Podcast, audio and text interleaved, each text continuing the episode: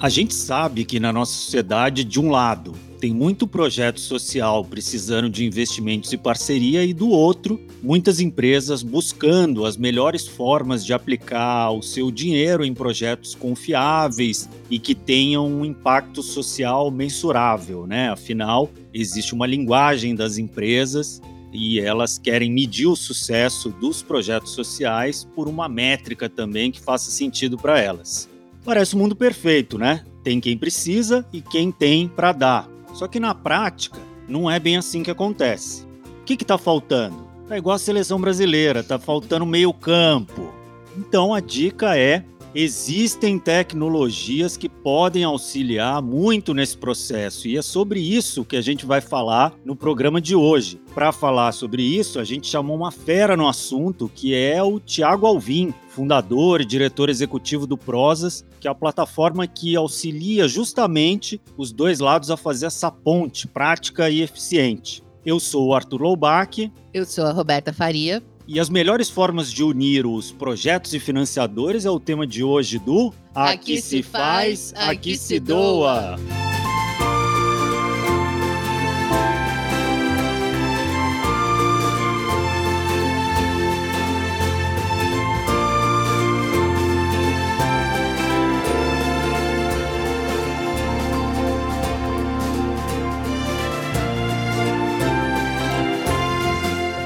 Está começando mais um Aqui se faz, aqui se doa, seu podcast favorito sobre cultura de doação, produzido pelo Instituto MOL com o apoio do movimento Bem Maior e divulgação da Infomoney. O tema de hoje é uma realidade que imagino que muitos dos nossos ouvintes já tiveram que lidar, que é a busca por financiamento para colocar um projeto social bacana de pé. É, Arthur, quem trabalha dentro de uma organização social entende muito bem do que a gente está falando. É preciso todo um trabalho de pesquisa, de compreensão do mercado, um entendimento mais detalhado dos possíveis parceiros e financiadores e também uma abordagem adequada para dar um match com mais segurança.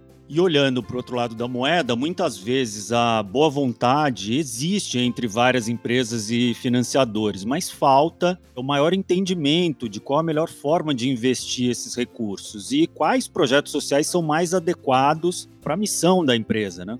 Para esquentar a conversa, vamos dar uma olhada em algumas informações importantes sobre as principais modalidades e a distribuição desses financiamentos. Existem várias formas de captar recursos para uma organização social. Uma das principais são as leis de incentivo fiscal, em que o governo dá incentivos para que empresas ou pessoas físicas investam em projetos. O governo também pode investir dinheiro mais diretamente por empresas estatais ou fundos voltados para determinados temas. As organizações ainda podem obter recursos vendendo produtos e serviços ou recebendo financiamento de instituições internacionais, como ONGs, órgãos bilaterais e até outros governos. E há também, claro, as doações diretas, que podem ser de pessoas físicas ou jurídicas. Mais recentemente, iniciativas de financiamento coletivo online ou crowdfunding também têm sido uma importante forma de alavancar projetos. Um estudo feito em 2019 com organizações sociais que participaram do prêmio Melhores ONGs do Brasil apontou que o governo foi a principal fonte de recursos para elas, contribuindo com 24% da captação. Depois vieram as empresas com 22%, bem próximo, né?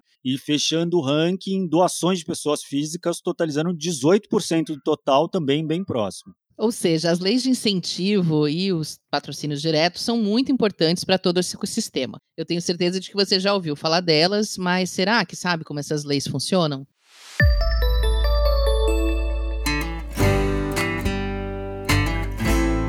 Olá, querido ouvinte! Se essa é a sua primeira vez me ouvindo, eu me apresento. Eu sou a Rafaela e toda semana eu ajudo a desvendar um conceito importante para a cultura de doação aqui no nosso podcast. Falando de uma forma geral, as leis de incentivo fiscal são como todos os tipos de incentivo. É uma forma que o governo encontrou de estimular certas atividades durante um prazo específico. Aqui no Brasil, a primeira dessas leis de que se tem notícia é o Programa Nacional de Apoio à Cultura, que é o PRONAC. Ela foi criada em 1991 e ficou mais conhecida como a Lei Rouanet. E o que é interessante sobre a Lei Rouanet é que ela já ficou conhecida na boca das pessoas, mas por motivos errados, né? A falta de conhecimento sobre como essa lei funciona é um dos motivos que acabam estimulando preconceitos como o que existe contra essa lei. que muitos veem como uma forma de artistas enriquecerem sem fazer muita coisa. Mas não é exatamente assim que a banda toca, pessoal. Com a lei de incentivo, o que, que acontece? O governo brasileiro abre mão de parte dos recursos que receberia de uma empresa ou de uma pessoa física, por exemplo. E aí, em vez de esse dinheiro ir para a mão do governo, o investidor opta por apoiar financeiramente uma causa que esteja alinhada diretamente com seus valores e que pode ter um impacto importante para a sociedade. Seja essa causa relacionada à arte, cultura, esportes, combate à pobreza, ao preconceito, o que for. Ah, e bem importante, pessoal, vale lembrar que, da parte dos projetos, ser aprovado dentro de uma lei de incentivo fiscal não é garantia nenhuma de financiamento. Muitas vezes, e na maioria delas, o que você garante é a chance de correr atrás de um financiamento buscar esses recursos vira a responsabilidade de quem está propondo essa ação social. Até por isso o tema do podcast de hoje é tão relevante, né? Para que os projetos vejam a luz do dia, esse match entre investidor e quem quer fazer a diferença tem que acontecer. É isso, pessoal. Vejo vocês na próxima semana. Até mais!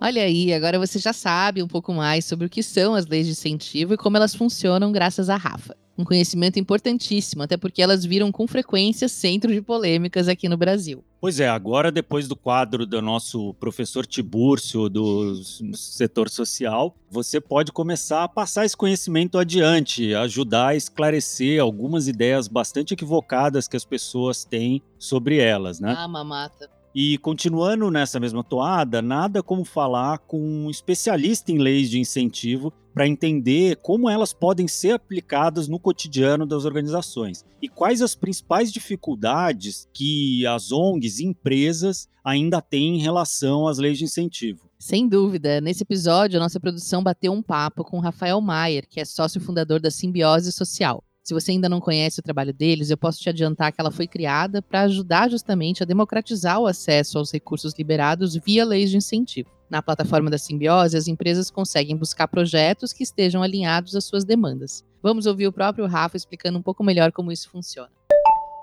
A Simbiose desenvolveu um produto num primeiro momento voltado para as empresas, aonde a gente levava para elas e leva todas as informações de projetos aprovados e a empresa com filtros inteligentes consegue encontrar os projetos que estão mais alinhados às suas diretrizes. A ideia aqui não era só dar um ganho estratégico para as empresas na gestão desse recurso, mas principalmente democratizar o acesso desse recurso que é público para que todas as organizações sociais do país tivessem a mesma chance de ser vista. Então, se você, organização social, que possui um projeto aprovado em uma lei de incentivo, está ouvindo o podcast aqui conosco, seu projeto também já está sendo visto pelas empresas que usam a ferramenta da simbiose e é a forma mais democrática que a gente vê hoje de fazer a gestão desses recursos. Só para se ter uma dimensão também, essa ferramenta já está na mão de mais de 60 multinacionais e no ano de 2020 foram mais de 350 milhões de reais geridos via ferramentas e levados para projetos espalhados em todos os estados no país. Então é assim que a gente atua para o braço de empresas. E para as organizações sociais, nós temos soluções? Temos. A gente faz justamente o avesso da plataforma, de forma a levar as informações dos patrocinadores em uma ferramenta que a gente chama de radar de patrocinadores, que é onde as organizações sociais conseguem ter inteligência de dados para achar empresas que tenham potencial ou alinhamento de investir em suas causas ou organizações de projetos, né?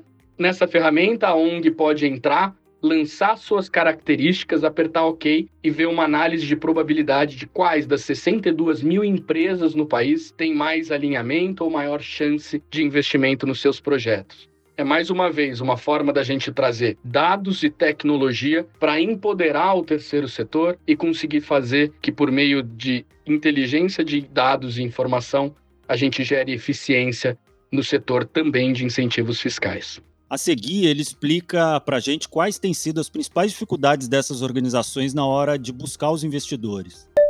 Quando a gente fala dos principais desafios do setor de incentivo fiscal, sem dúvida nenhuma a gente está falando do desafio de captação de recursos, né? Hoje, para a gente ter uma dimensão do tamanho desse desafio no mercado brasileiro, 71% das organizações que são aprovadas com projetos aptos a receberem recursos incentivados não conseguem captar nenhum centavo. E do outro lado, isso não acontece por falta de recurso necessariamente. Hoje, mais de 50% do recurso disponível na mão das empresas também não são utilizados. Então, por que, que essa ineficiência ou essa falta de conexão acontece? E para entender isso, a gente precisa aprofundar um pouquinho mais numa assimetria de informação enorme que acontece nesse setor. Do lado das organizações sociais, a gente tem uma dificuldade muito grande na abordagem de novos patrocinadores, né? Essa abordagem normalmente ela acaba acontecendo sempre nas mesmas empresas, que são as grandes investidoras do mercado, que concentram boa parte desses investimentos. Então, normalmente são empresas do setor financeiro, empresas que são o que a gente chama de B2C, são aquelas que falam com um grande público, que vendem em massa e que têm grande conhecimento de marca no mercado. Mas as empresas, que são a grande maioria delas, que normalmente são as B2B, que são empresas um pouco menores, familiares, fábricas, que vendem muitas vezes para outras empresas, essas dificilmente são abordadas, né? Então a gente acaba tendo uma concentração e uma falta de informação muito grande por parte das organizações sociais no processo de captação de recursos. Do outro lado, quando a gente vai para o mundo das empresas, dos patrocinadores, o direcionamento de imposto ele não é o core da empresa, né? Ele não é muitas vezes uma prioridade. E a gente falar que direcionar imposto é algo gratuito é algo equivocado, né? Por mais que a gente tenha 100% de dedução fiscal, investir com qualidade, investir de forma estruturada, custa caro dentro das empresas. Muitas vezes esses investimentos eles vão envolver áreas como a área fiscal, a área de responsabilidade social, a área de compliance, que é a área de risco da empresa, a área jurídica, a área financeira. E toda essa estrutura gera um custo transacional, que é um custo de investimento, que muitas vezes é alto. Isso faz com que as empresas acabem tendo uma gestão muitas vezes passiva e relacional desses recursos. O que, que isso quer dizer? Quando ela decide utilizar, muitas delas por conta desse custo falam só, putz, não vou direcionar o imposto, é complexo, é difícil. E quando elas decidem, muitas vezes isso fica concentrado de uma forma aonde são investidos os projetos que a empresa tem algum tipo de relacionamento, ou que bateram na porta, ou que conhecem o diretor da empresa de alguma forma, que tem um relacionamento próximo. Então, muitas vezes, isso gera uma concentração do recurso não só é pouco aproveitado o recurso dentro das empresas, como na grande maioria das vezes isso é super concentrado. Para também termos uma dimensão, hoje 80% do recurso nacional está concentrado no eixo Rio-São Paulo. Por quê? principalmente por conta dessa gestão passiva, dessa concentração dos recursos aonde esses patrocinadores estão, aonde essas empresas que normalmente são conhecidas e abordadas se concentram.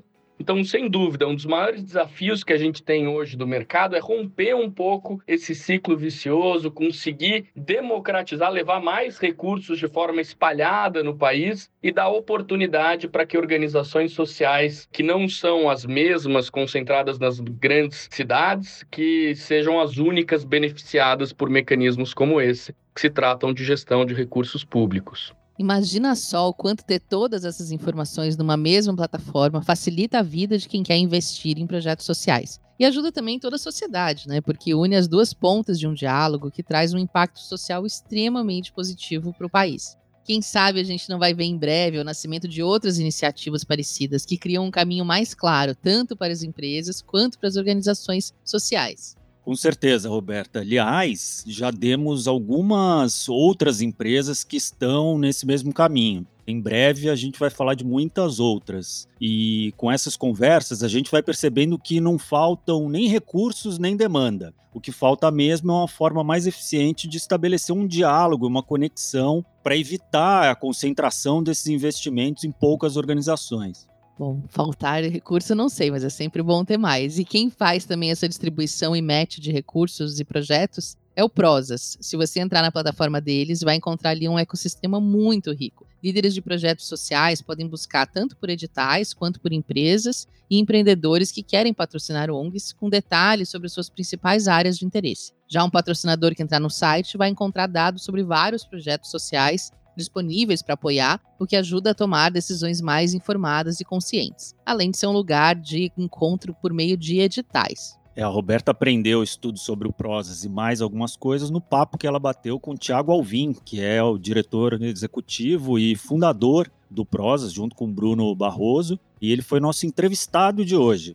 Ele é formado em administração, tem no currículo uma grande experiência no setor social. Ele foi diretor de planejamento do Instituto Cultural em Otim e conselheiro do Conselho de Fomento e Colaboração da Prefeitura de Belo Horizonte. Também fundou a empresa Nexo Investimento Social, que é uma parceira, atua junto com o Prozas, e hoje ele é conselheiro da Fundação TV Minas Cultural e Educativa.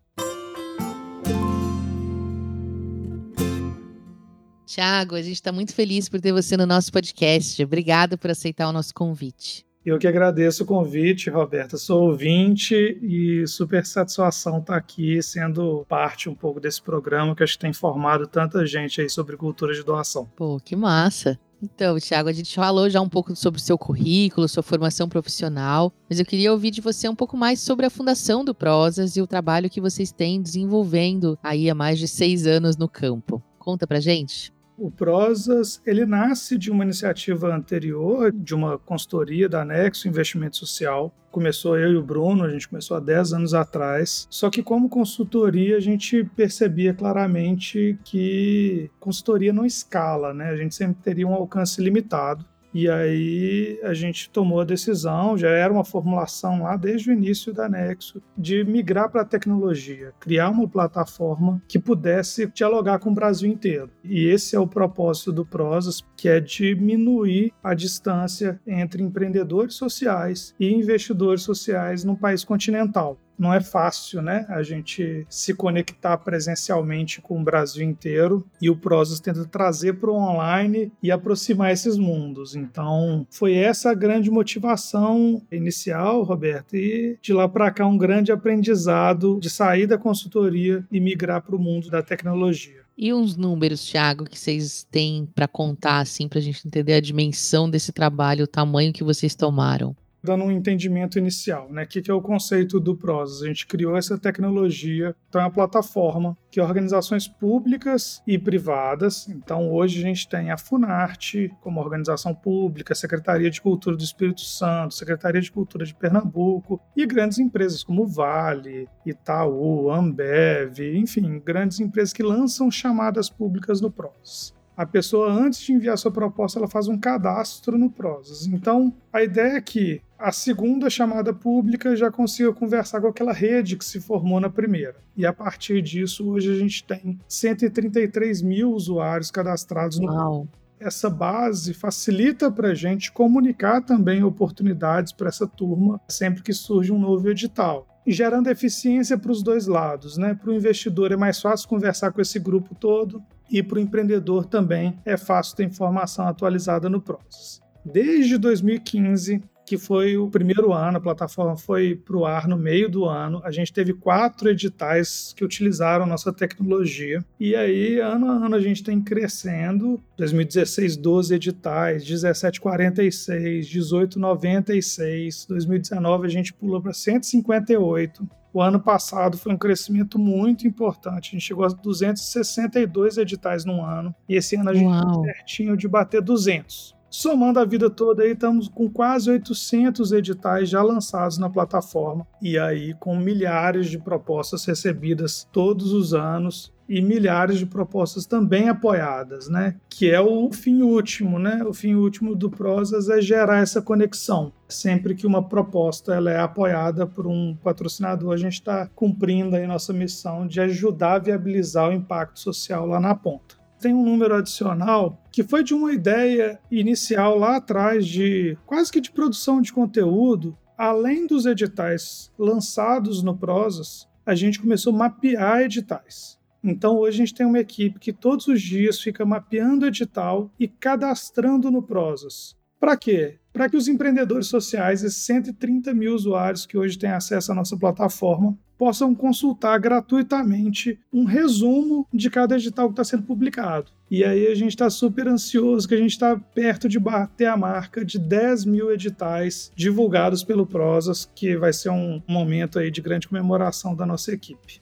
E você tem ideia dos valores mobilizados por essa soma de editais aí por meio da plataforma? No ano passado foram quase 400 milhões de reais mobilizados, aplicados Caramba. utilizando a nossa infraestrutura, né? A gente não faz a gestão desse recurso, esse recurso não passa por nós, mas foram selecionados cerca de 400 milhões de reais no ano passado utilizando a nossa infraestrutura. Então, foram cerca de 3.500 projetos apoiados. Então, tem muita coisa boa acontecendo no Brasil inteiro que a gente está conseguindo contribuir de alguma forma com essa tecnologia que a gente desenvolveu. Isso que você falou é muito legal. Tem muitas coisas boas acontecendo no Brasil mesmo. E, enfim, essa dificuldade de encontro, conexão entre quem produz e quem pode apoiar é uma dificuldade histórica. Acho que a tecnologia de vocês ajuda a resolver, mas tem outros fatores que são dificuldades para os dois lados. O que, que você diagnostica, assim, do setor? Quais são as principais complicações no dia a dia das empresas e das organizações para que aconteça essa conexão? A questão central é confiança. A gente vive num país que as pessoas não confiam nas empresas, as empresas não confiam nas organizações, as organizações não confiam no governo. Enfim, a gente vive uma questão de quase que ninguém confia eh, em ninguém. Então, eu falei inicialmente essa ideia da eficiência, né? Eu tenho uma ferramenta que facilita essa conexão. Mas do outro lado, a ideia é que cada vez mais, quando uma empresa vê que outras empresas estão apoiando terceiros, ela também se sente um pouco mais confiante em seguir com essa estratégia. A gente tem uma realidade ainda, Roberto, e o censo do GIF mostra isso, que a maioria dos nossos investidores sociais, eles são na verdade executores de projetos sociais. Então as empresas ainda formulam seus próprios projetos, contratam as pessoas e executam diretamente. Quando a gente tenta tornar essa ideia do edital mais fácil mostrar que outras empresas estão fazendo. E quando essas empresas começam a ver quais são as organizações que estão sendo contempladas, eu acredito muito na ideia que a gente está compartilhando confiança. E se eu vejo meu amigo do lado fazendo, eu também passo a ter um pouco mais de segurança para fazer também, para fazer com o outro, né? O Prosas ele não ajuda em nada um investidor social que queira fazer sozinho. O Prosas só existe quando tem alguém que tem recurso enxergando um outro. Então, eu acredito que a gente tem que trabalhar muito ainda a questão da transparência e visibilidade. A gente precisa facilitar que a organização que está lá no interior do Amazonas seja vista, que ela divulgue seus dados, que ela divulgue os outros projetos que ela faz, com o apoio de outros investidores, para a gente, com visibilidade e transparência, dê mais segurança para que outros investidores também possam apoiar. Então, assim, a ideia é um pouco essa, de facilitar esses encontros e que quanto mais encontro aconteça, mais gente vendo que isso é possível, isso vai inspirando outros investidores a também fazer menos e apoiar mais o outro. Eu acredito muito nessa diversidade de soluções que um país tão grande como o nosso consegue produzir e que as soluções do norte vão ser diferentes das soluções do sul e que a gente tem que dar voz para todo mundo, sabe? Para todo mundo trazer suas ideias. E aí eu preciso descentralizar recursos. Bom, muito legal te ouvir, Thiago, falando que a questão central é da confiança, porque ela é uma questão central de toda a cultura de doação, né? Quando a gente fala de doadores, pessoas físicas, também é isso que está no jogo, né? Agora, deixa eu te perguntar sobre uma polêmica, né? Mas eu queria saber, eu sei que você tem uma visão bem crítica de como você enxerga o ambiente de incentivos para as empresas aqui no Brasil. Eles são suficientes? O que, que poderia ser melhorado? Né? A gente está vendo propostas de reforma surgirem que não facilitam o crescimento dessa área. Me conta como que você está vendo e onde que a gente podia melhorar. Assim, o Brasil existe uma legislação, seja nível federal, seja nível estadual e municipal, que traz alguns incentivos para que empresas e pessoas físicas destinem parte dos seus impostos. Tem gente que chama isso de doação, tem gente que entende que não dá para chamar de doação, porque isso na verdade é só uma destinação de impostos. Eu tenho um olhar, Roberta, muito para quem recebe. Esses incentivos ajudam o recurso a chegar na cultura, no esporte, nas ações voltadas para as crianças e para os idosos? Se a resposta for sim, eu não me importo tanto com a polêmica do é destinação de imposto ou é doação. Eu acho que está chegando e está cumprindo um propósito, então isso é muito importante. Qual que é a minha grande crítica para o desenho brasileiro? Ele está muito compartimentalizado. Então, assim, a gente tem incentivo para a cultura, para o esporte, para a infância, para o idoso. Cada um tem sua regrinha específica, tem seu limite de recursos e muito centrado em projetos. Então, a gente não tem e eu acho que, de novo, isso é parte do nosso problema de não confiar nas organizações. A gente tem muito pouco incentivo para apoiar o trabalho da organização. Então, olha, entendendo que uma vez que ela é sem fins lucrativos e que ela presta conta da finalidade social, que ela pudesse receber recurso não carimbado. Hoje, os incentivos fiscais que a gente tem, eles são praticamente todos voltados para o projetinho. Projetinho que tem data para começar, tem data para acabar, tem o que, que pode ser gasto, cada rubriquinha e o que vira um grande transtorno quando a gente tem uma pandemia, quando a gente tem um grande imprevisto, como aconteceu agora na pandemia, quem fazia contraturno escolar teve que migrar para fazer assistência social, para trabalhar, inclusive para garantir alimentação das crianças que foram parar em casa e tal. E quando você tem todo o modelo vinculado a projetinhos, você mata toda a flexibilidade do terceiro setor, que é um grande ativo do terceiro setor. Agora, na pandemia, a gente viu isso. Enquanto o governo estava lá começando a planejar o que ia fazer, já estava lá a sociedade civil na ponta, na última milha, resolvendo o problema de cada comunidade. E os nossos incentivos, eles, primeiro, acabam pautando tanto o que a empresa vai apoiar. Então, a empresa no Brasil, se ela quer usar incentivo fiscal, ela tem dificuldade de definir uma causa. Como que ela vai escolher uma causa se ela tem tantos por cento para a cultura, tanto para o esporte, tanto para a infância? É tudo muito igual, sabe? A atuação das empresas acaba ficando muito parecido, porque está amarrado nesse modelo, que é um modelo que, para mim, de novo, está aí por trás a ideia de que a gente não confia que o o terceiro setor pode ser incentivado para realizar ações de impacto. A gente só topa destinar parte do imposto para ele se tiver muito bem delimitado o que, que ele vai fazer, quanto que ele vai gastar, que dia que vai começar e que dia que vai acabar. Então, assim, eu sou um grande defensor dos nossos incentivos fiscais, porque eu acho que é uma conquista que a gente tem e que a gente não pode retroceder daí. Agora, se tiver espaço para fazer um debate como aperfeiçoar esse modelo, como que com o mesmo montante de gasto a gente conseguisse fazer uma infraestrutura, né, um desenho institucional que fosse mais amplo, que permitisse às empresas identificar a causa. Veja, Roberta, a gente está aí na discussão do clima e a gente não tem incentivos que dialogam diretamente com o meio ambiente no Brasil. Verdade tem muito para melhorar, mas eu acho que a gente tem um mínimo que não dá para retroceder. Por isso que agora eu trabalhei muito ativamente durante a tramitação da reforma do imposto de renda, que está tramitando ainda, está agora no Senado, para que a gente não perdesse o pouco que a gente tem. A gente precisa ir daqui para aperfeiçoar. E agora mudando o olhar um pouco para as organizações, assim, nessa né? experiência desses anos vendo os empreendedores sociais e as organizações inscrevendo projetos, você poderia dar assim, que você acha que são assim as três dicas de ouro para um projeto ir bem nessa seleção, assim, né? Onde que as organizações costumam errar a mão, onde elas poderiam melhorar para poder serem melhor vistas nessa peneira?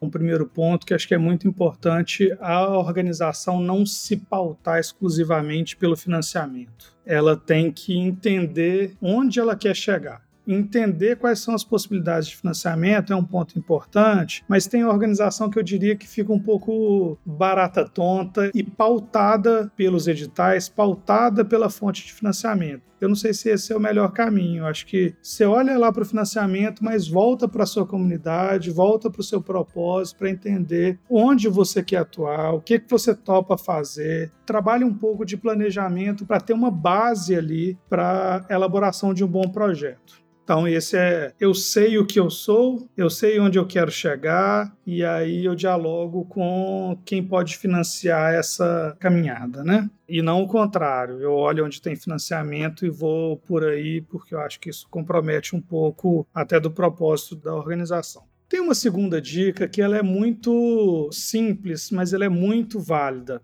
É impressionante o tanto de propostas que são enviadas no último dia. Isso é tão verdade da vida em tudo. Na última hora, inclusive. A gente tem um gráfico pronto que o patrocinador vai acompanhando o número das propostas recebidas, assim. Tem patrocinador que entra em depressão porque o edital foi um fracasso, porque ninguém teve interesse em participar. E a gente tem o maior trabalho para explicar que é assim mesmo, mas que vai chegar. Aí no último dia é aquela correria, né? O saque fica lotado, né? O pessoal pedindo extensão de horas é o estouro da boiada e aí sai todo mundo correndo. Não é todo mundo que preencheu o sistema na última hora que elaborou a proposta na última hora. Então, eu não consigo saber se aquela formulação estava sendo bem feita e que na última hora a pessoa escreveu, colocou para dentro do sistema, que é algo que a gente inclusive recomenda, né? Prepara fora, faz seu Word aí, deixa tudo preparado para meio que passar limpo no sistema. Mas tem gente que claramente deixou para a última hora mesmo e foi na correria e vamos que vamos. E assim, infelizmente, não vai ser a melhor qualidade da proposta enviada. E uma outra coisa que falta, gente, leia o edital, veja os prazos, entenda se aquela fonte de fato está alinhada com seu propósito. Tem edital que não é para você. E aí você vai acabar Sim. gastando tempo que você podia estar fazendo uma proposta melhor para o outro edital que tem a sua cara. Então, eu acho que esse é um segundo ponto. E o terceiro, a gente precisa amadurecer muito ainda como terceiro setor em objetividade, em ter clareza de quais são as entregas que eu estou fazendo em determinado projeto e quanto que isso custa. Não é porque é uma iniciativa sem fins lucrativos que a gente pode perder a dimensão de custos. Esse é um ponto que me incomoda muito que eu vejo que às vezes, quando você passa para fazer um debate no mundo privado, em que a empresa tem que vender o produto, ela vai fazer um cálculo ali para manter uma determinada margem. E quando a gente vai para uma planilha de projeto sem fins lucrativos, às vezes a gente se perde um pouco nisso, sabe? A gente lá lista tudo que a gente quer e depois esquece de fazer uma continha. Tá, então se eu quero isso tudo e eu vou atender 50 crianças, quanto que está saindo o atendimento para cada criança? Faz sentido esse aporte? Essa prestação de serviço que eu estou fazendo, sem finalidade lucrativa, ela está coerente com valores de mercado? Se essa mesma empresa fosse contratar esse serviço no mercado, seria mais caro ou mais barato? Então, assim, eu acho que tem uma consciência de custos e compromisso com a objetividade, com a entrega, que a gente tem que melhorar muito ainda. E eu falo a gente, me coloco aí como parte disso, né? Porque eu tenho histórico com elaboração de projetos também e sei que às vezes é uma preocupação que fica ali em segundo plano. E a gente, como, como setor social, a gente tem que se provar todo dia, provar que aquele investimento que está sendo feito ele tem retorno, que vale a pena trabalhar com essa visão das organizações comunitárias, de impacto, enfim. Não podemos perder de vista essa dimensão do valor, do custo da entrega que a gente está fazendo. Isso é importante e às vezes fica esquecido. Muito bom, Thiago. Olha, eu queria te agradecer muito por essa conversa. Foi muito esclarecedor para um tema que é tão urgente, necessário, tão parte do dia a dia do terceiro setor. Agora eu tinha mais perguntas, mas eu vou ter que guardá-las para o nosso próximo encontro, porque chegou o momento da nossa rodada relâmpago. A gente vai testar agora a sua agilidade em outros assuntos, mas não precisa se assustar, é bem simples. A gente vai te fazer cinco perguntas e você responde com a primeira coisa que tiver à cabeça, tá bom? Vamos lá. Um, qual foi a sua doação mais recente? Olha, foi um trabalho aqui junto da Nexo e do Prosas que a gente juntou, fez uma vaquinha aqui interna para apoiar organizações na pandemia que estavam combatendo esses efeitos mais emergenciais, né? E a gente fez uma rodada o ano passado e agora fizemos no início do ano, já com uma projeção de apoio de todo mundo para o ano inteiro. Que legal. Qual que é a sua causa do coração hoje, Thiago? Eu sou pai de dois meninos e depois que eles nasceram, me chama muita atenção a questão do acesso à creche. Então, a educação aí infantil é um ponto que talvez duas, Roberta, vale, né? Vale, claro.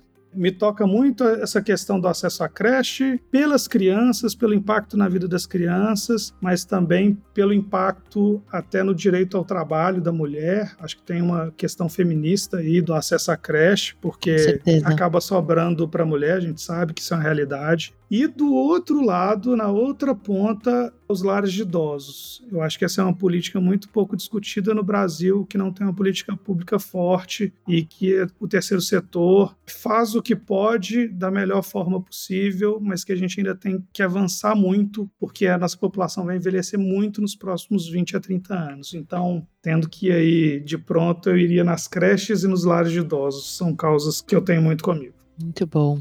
E o que você doa que não é dinheiro? Eu tenho uma política interna aqui de aplicação dos meus recursos, que é de contratar assinatura de jornais. Alguns jornais até que eu nem tenho assiduidade, mas eu acho que a gente está num momento que a gente precisa valorizar muito a nossa imprensa, mudando um pouco do modelo de financiamento. Eu acho que quando a imprensa ela for mais financiada pela população e não pelos grandes anunciantes, isso fortalece a democracia de uma forma, enfim, acho que muda o patamar do nosso debate. Que resposta linda, Thiago. Tô até emocionada.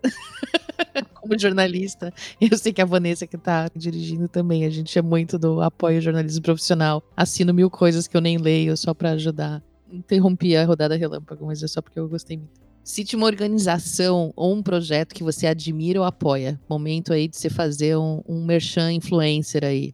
Eu sou fã do Lartor de Melo. Lartor de Melo é um ILPI, um lar para idosos em Fortaleza, que faz um trabalho fantástico e que tenho o prazer de trabalhar com eles há quatro, cinco anos foi a primeira organização que me veio à cabeça aqui. Tem várias outras, tem vários trabalhos fantásticos, mas o primeiro que me veio foi o Lar. E agora, para terminar, eu vou te fazer um pedido. Eu queria saber de uma história que você tenha, de alguém que você já convenceu a doar, ou se você não tem essa história, que você faça um apelo agora ao vivo para convencer alguém a doar para uma das suas causas do coração ou para qualquer outro assunto.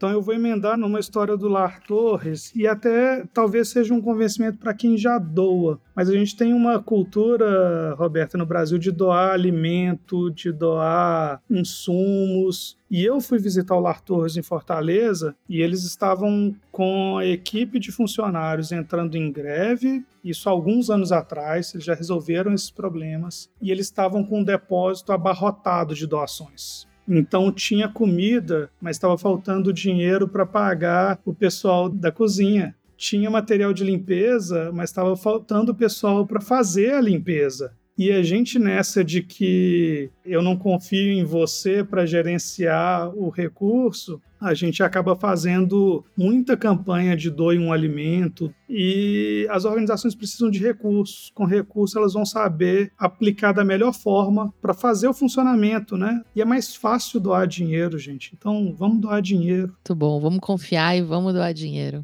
É isso. Amei suas respostas, muito obrigada. Volte sempre aqui. Eu que agradeço novamente o convite. Estou ansioso já para sair a publicação, para ver o resultado. E estou à disposição, gente. Vamos seguir junto nessa caminhada. Tamo junto. Um abraço, querido. Valeu, abração. Arthur, a gente tem falado muito de empresas e empreendedores que buscam projetos nos quais colocar os seus recursos, mas a verdade é que com os produtos sociais, todo mundo pode investir e financiar várias organizações, ainda que aos pouquinhos de moeda em moeda no seu dia a dia. É, você tem toda a razão, Roberta. E todo episódio a Duda Schneider traz para gente algum produto social interessante para nossa audiência conhecer e idealmente comprar, né? Apoiar. Vamos ouvir as dicas da Duda?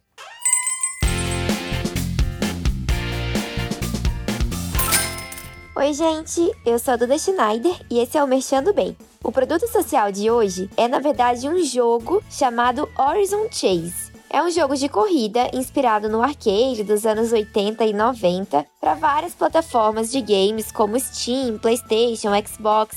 Você pode escolher a sua preferida. O Horizon Chase é um game já muito conhecido, mas que está lançando uma expansão muito especial. É a expansão em homenagem ao Ayrton Senna, com o título de Some Emotions Are Forever. A expansão foi produzida em parceria com a Senna Brains, que é uma empresa que cuida do licenciamento e legado do Ayrton Senna e que possui parte da renda sendo revertida aos programas educacionais apoiados pelo Instituto Ayrton Senna. Essa é então mais uma forma de se divertir e fazer o bem ao mesmo tempo. O jogo foi lançado no dia 20 de outubro de 2021 em todas as plataformas de games e você pode garantir o seu agora mesmo. É isso, pessoal. Muito obrigada e até a próxima. Arthur, mais uma vez a gente encerra o podcast com conversas muito inspiradoras. Eu aprendi muito com o Rafa Maier sobre leis de incentivo e com o Tiago Alvim sobre a conexão entre empresas e projetos. Acho que a coisa que ficou mais comigo foi essa conversa com o Tiago, que ele colocou ali que como a confiança é o problema central da cultura de doação. Quando você pede que os investimentos, né, o aporte seja feito exclusivamente em projetos e não na organização, né, não um dinheiro de uso institucional mais flexível. Você está dizendo que você não confia no que a organização faz, né? E isso é muito triste. E quando também a gente vê, né, a recusa de ou a dificuldade de doadores, tanto pessoas físicas quanto pessoas jurídicas, né, de apoiar projetos, ou quando as empresas preferem criar os seus próprios projetos em vez de apoiar as organizações que já existem, tudo isso são problemas de confiança que são muito complexos, mas que também apontam caminhos para onde a gente tem que trabalhar se a gente quiser crescer a cultura de doação. A gente tem que melhorar né, a nossa confiança geral uns nos outros e nas instituições. É, eu acho que o Rafa e principalmente o Thiago trouxeram algumas questões aqui que a gente precisa ser sincero com a gente mesmo e refletir que são questões que talvez da cultura brasileira e que no setor social ela acaba sendo repetida. Então, quando ele fala que as organizações deixam para o último momento do edital para escrever o seu projeto, daí escreve pela metade. Parece que eu estou vendo o imposto de renda. Quando ele fala que faltam métricas, faltam objetividade na prestação de contas, no projeto, né, na hora que escreve, eu vejo isso no dia a dia, né, com fornecedores, no trabalho de cada um, eu acho que isso deve existir também. Então, eu acho que as organizações têm que buscar uma excelência no seu trabalho que as coloque em um lugar diferente, né, do que as empresas estão acostumadas de ver, né, no histórico de projetos que não deram certo. As organizações têm que começar a ser mais rigorosas, mais caxias com seus projetos, né, ter uma visão mais sofisticada e não repetir um modus operandi não funcional, que é meio que o estereótipo que o setor tem por um serviço mal prestado, né, por algumas aí no, no passado. Eu acho que está no momento da gente fazer essa virada. Eu já fiz alguns editais junto com prosas fiz essa gestão e tudo que o Thiago falou ali eu vi refletido nesse trabalho que a gente teve. E acaba tendo um desperdício de tempo das pessoas envolvidas, um desperdício de energia e de expectativas, né? Porque são bons projetos, mas mal formulados, mal defendidos, escritos de forma atabalhoada e com isso fica difícil quando a gente calça os tamancos da empresa também considerar que vale a pena botar o nosso dinheiro ali, né? É um assunto muito complexo que pode render ainda muitos episódios. A gente vai voltar a falar sobre isso de outras perspectivas. E quem tiver uma história bacana sobre financiamento de projetos sociais, pode mandar lá no nosso Instagram, no arroba Instituto Mol, ou no nosso perfil no LinkedIn. Aliás, você está seguindo os nossos perfis já? Se não tiver, vem acompanhar a gente, que tem muito conteúdo bacana rolando por lá. E por hoje é isso, pessoal. Eu adorei esse episódio. Semana que vem tem mais. Esse podcast é uma produção do Instituto MOL, com apoio do movimento Bem Maior. A produção é do Leonardo Neiva e o roteiro final e direção é da Vanessa Henriques e da Ana Azevedo, do Instituto MOL. As colunas são da Rafa Carvalho e da Duda Schneider, da editora MOL. A edição de som é do Bicho de Goiaba Podcasts. E é isso, né? Até mais. Até mais.